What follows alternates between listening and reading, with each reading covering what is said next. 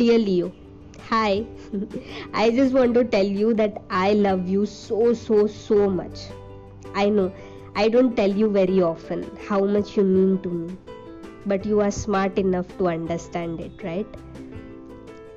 You and me are not like those other dog human couple who just, you know, cuddle very often or just plays for hours. But what we have is so unique and special. we are like those siblings or friends who fights a lot, who pranks each other, teases each other, but loves each other immensely. Leo, you are the most important member in our family. I still remember when my brother brought you home, you were this cute little puppy with sparkling eyes who would just hop around all day long and mess up the house.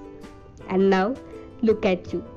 You have just grown handsome and cuter through all these years.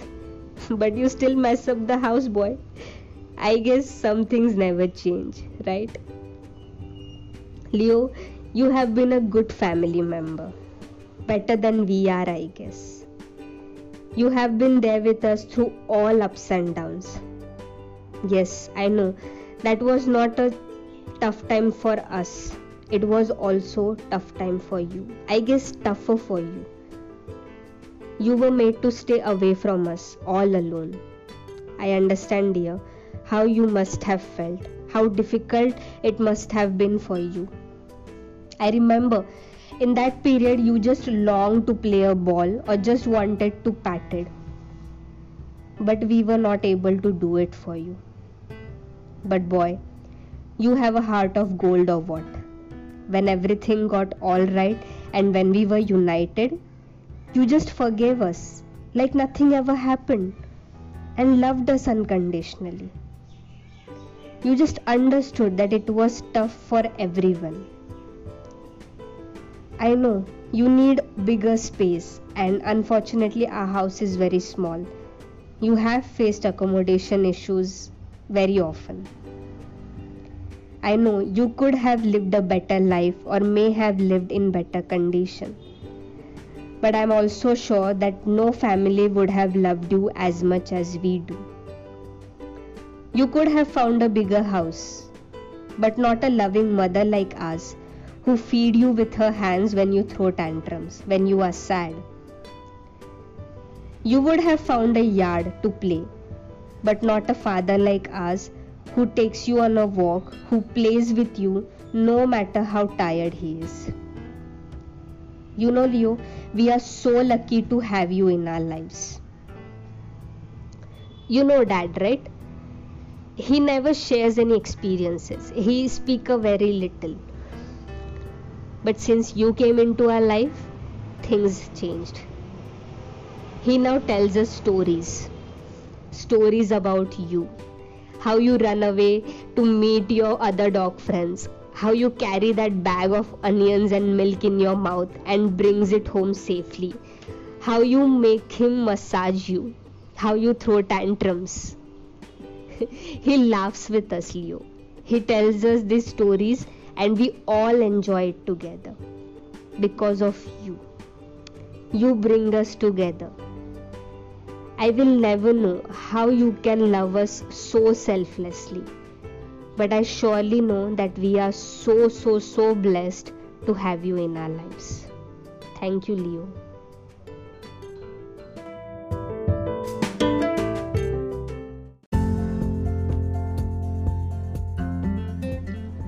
Carl Rogers is a pioneer of humanistic psychology and the most influential psychotherapist of his time. Rogers' basic assumption is that people are trustworthy, they have vast potential for understanding themselves and resolve their problems, and they are capable of self directed growth and well being. The only thing that can facilitate all these qualities is a specific kind of therapeutic relationship.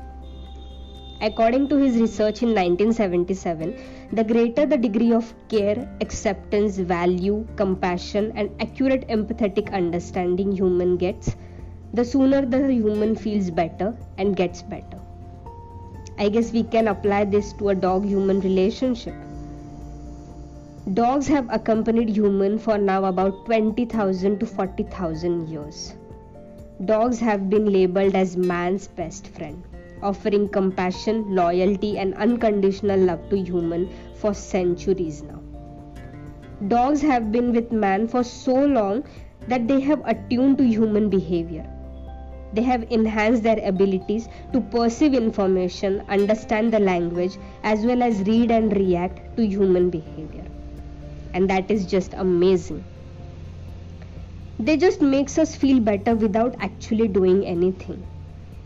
I remember when I feel low and if I come across a dog during that time and I just pet him, I feel better. A study conducted in 2003 supports this idea.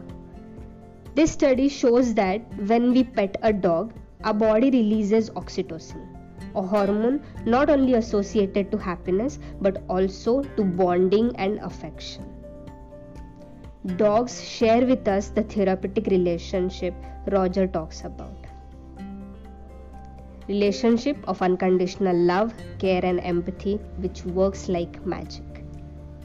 I hope someday we all learn to create a bond of unconditional love like them and make each other feel better and help grow.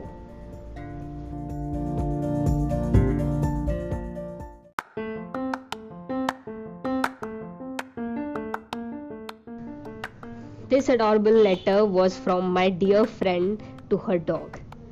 You know, we human always complain about how in a relationship or friendship we are just the givers and don't get anything in return. But from today's story i realized that to love someone unconditionally like dogs and animals is so not easy. And they are so good at it. You know why because they don't apply conditions to love affection and the relationship they share with us they don't have unrealistic expectations of love and attention. If they want it, they come to us and they ask for it. They just feel better by giving what they have, which is so profound, and we need to learn from them so that we can live in peace and experience the love that already exists around and within us. That's all for today. Stick around for more stories of you and me. Till then, bye bye.